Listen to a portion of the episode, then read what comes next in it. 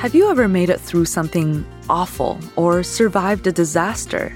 And instead of feeling good, you felt this heaviness in the pit of your stomach? When tragedy befalls those around us but leaves us unscathed, some of us feel really guilty. Welcome back to Savvy Psychologist. I'm your host, Dr. Jade Wu. Every week, I'll help you meet life's challenges with evidence based research, a sympathetic ear, and zero judgment. Today, we talk about how to understand and cope with survivor guilt. Survivor guilt happens when a person perceives themselves to have done something wrong by surviving a catastrophe or injustice while others died or suffered. Its intensity can run the gamut from bittersweet to all out despair. Survivor guilt is conventionally associated with large scale catastrophes like the battlefield or a plane crash, but it can actually pop up in more common situations too. For example, one study found that about 65% of cancer patient caretakers experience survivor guilt. Anyone who has participated in a cancer support group will recognize the many layers of grief after the group loses one of its members. The survivors ask each other, you know, why did she die while we're still here? She was so kind and giving, and she left behind two kids and grandkids. Why are we the lucky ones? In 2020, survivor guilt might be even more salient than usual. Think, for example, of, say, a grad student from Florida despairing over the fate of his family and country while he studies physics in Germany, watching the coronavirus numbers soar at home. He says, I didn't do anything to deserve being safe. How can I sit here and play with equations all day when my community back home is suffering? And what about survivors of economic devastation? a employee who keeps her job while her equally qualified coworker is laid off in a large-scale corporate right-sizing might feel uneasy about her unjustified privilege. Why not me? she asks. Do I really deserve to have this job more than my coworkers did? Finally, and tragically, survivor guilt has been a well-known experience among war veterans for whom this experience can be actually a significant risk factor for PTSD and even suicidal thoughts and attempts.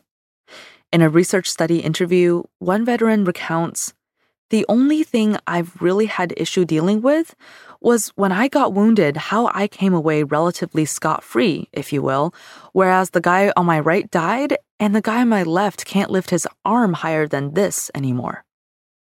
And there are scores of examples, but in general, survivors have some of these themes in their experience, either alone or in combination. Theme number one is guilt about surviving. This is what we classically think of as survivor guilt.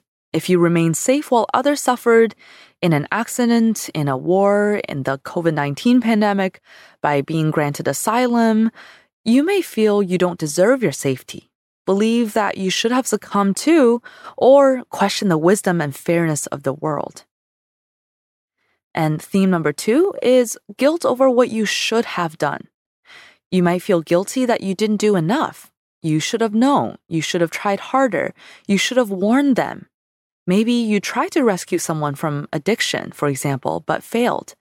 There's an over exaggerated sense of failure or responsibility. If only I had done something differently. Another theme, number three, is guilt over what you did.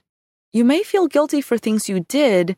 Instead of feeling guilty about things you should have done, you may feel guilty for things you actually did do. For example, from running without looking back for your friends while escaping a burning building, or escaping poverty by leaving your family to go to college.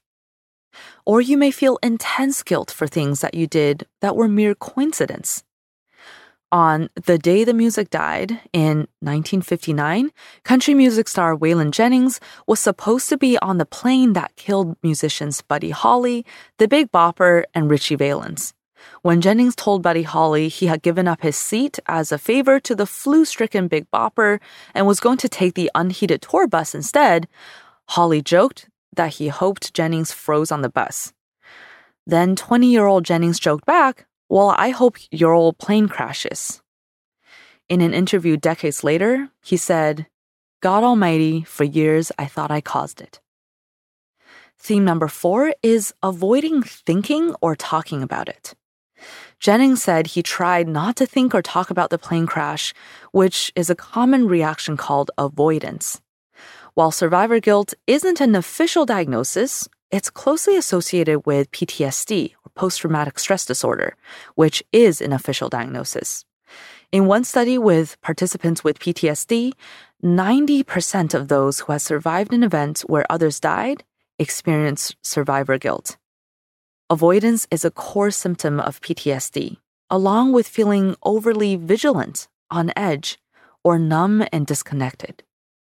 And there are other ways that survivor guilt is like PTSD too, such as theme number five, having a changed worldview, as in feeling confused or ambivalent about living, obsessing about the meaning of life, or being tormented by the sense that no matter where you go, you'll never be safe your whole way of thinking about yourself, about other people, and the world may be shaken up forever.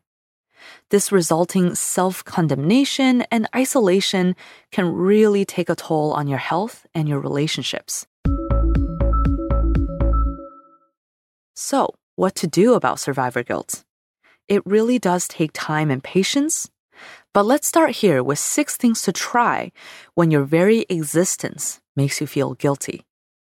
Strategy number one is to ask who is truly responsible. Remind yourself who is actually to blame. Is the American grad student truly responsible for his country's suffering from COVID 19? No. Instead, he can look to the virus itself, the authorities responsible for managing the crisis, and environmental and socio political forces that are totally out of his control.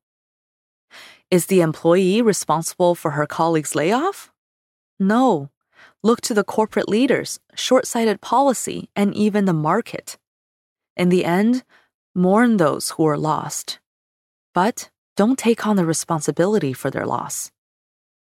Other times, there's no one responsible. Perhaps it was a force of nature or random misfortune or nothing you could have even predicted. Regardless, we, like Waylon Jennings, may still feel responsible. Every one of us overestimates how much we actually knew before a catastrophe. I shouldn't have ordered my troops into a building that turned out to be a minefield of IEDs. I shouldn't have gotten into a car with faulty brakes.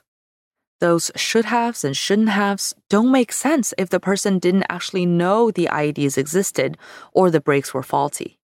This overestimation leads to a skewed assessment of their responsibility.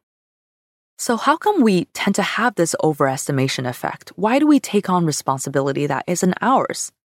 Well, in situations where you couldn't possibly have known a disaster was about to happen, but you still feel guilty, the guilt might be functioning as a false sense of control. By feeling guilty and taking responsibility, we tell ourselves that it wasn't all pointless and random. Guilt feels lousy, but it protects us from the even more overwhelming feeling of helplessness and powerlessness that we experience when we fall victim to the unjust and uncontrollable whims of random forces. And strategy number two is to remind yourself that you can handle loss and sadness. As horrible as guilt is, it can be easier than the devastation of grief. Staying focused on guilt can be a subtle way that you're avoiding the searing sadness. But avoiding the true emotion bubbling underneath the guilt stands in the way of healing and makes the wound fester over time. Experiencing intense emotions may feel unsafe, but it's not. You can do it in any way that suits you. You may be the scream and cry type, and that's okay.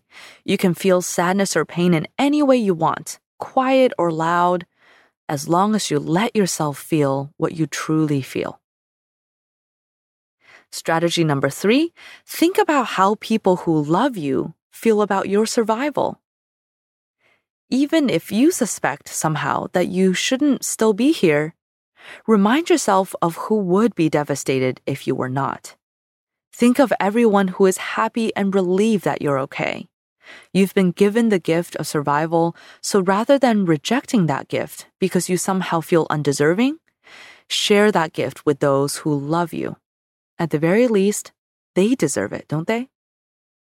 Now we've reminded ourselves of who is responsible for disasters that we survive and reminded ourselves that we can survive intense emotions, and we've turned ourselves outward to thinking about other people who love us too. Let's also remember that it's not a zero sum game, and that's strategy number four. Underlying survivor guilt is the idea that there's only so much luck to go around, and that to benefit from the good fortune is to deprive someone else of it. But luck is random. Let's use the lottery to illustrate. Sometimes no one has the winning lottery number. Sometimes multiple people share the prize. The chances of you specifically hitting it big aren't increased or decreased by anyone else's picks. So it's hard to accept that there's no greater order to things, but once we do, we may feel more absolved and accepting. But even though we know it's not a zero sum game, we can still do something meaningful for someone else. And that's strategy number five. Guilt at its best is a motivator for meaningful, purposeful action. We may think of guilt as regret about the past, but it also makes us look toward the future. It can remind us to look for ways to commemorate or serve or otherwise honor those who are lost.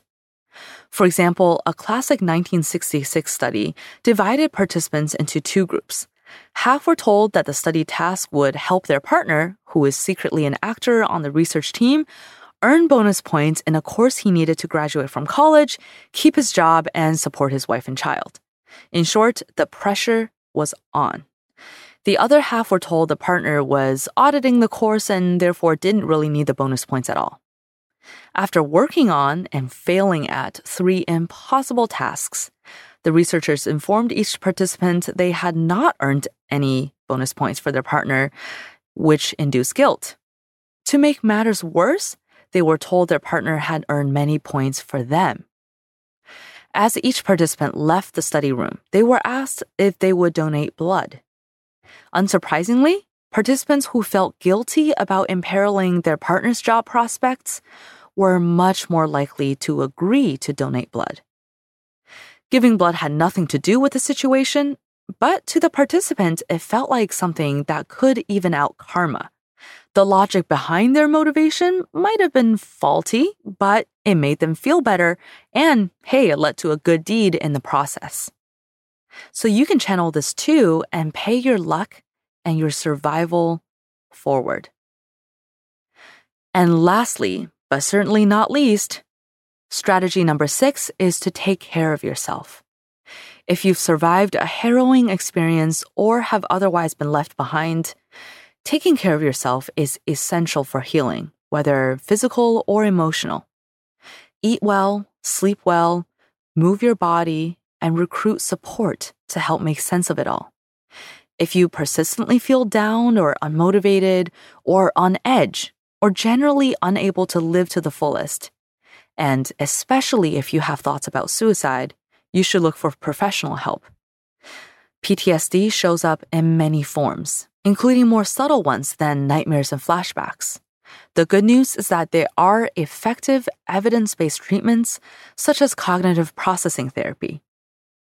So don't hesitate to get yourself the help that you need. Guilt has a place in our emotional repertoire, it motivates us to right wrongs and make amends. But in survivor guilt, it's misplaced and unhelpful. So grieve your losses, but remember, it was not your fault. Others are glad you're still here, and you can use your survival to pay it forward. Thank you so much for listening.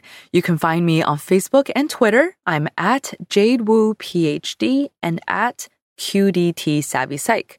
If you'd like psychology tips delivered straight to your inbox, subscribe to the Savvy Psychologist newsletter. You can also subscribe to this podcast wherever you listen. Savvy Psychologist is audio engineered by Steve Riekeberg and edited by Karen Hertzberg. As always, Savvy Psychologist is strictly for informational purposes and does not substitute for mental health care from a licensed professional. Thank you for joining me again, and I'll see you next week for a happier, healthier mind.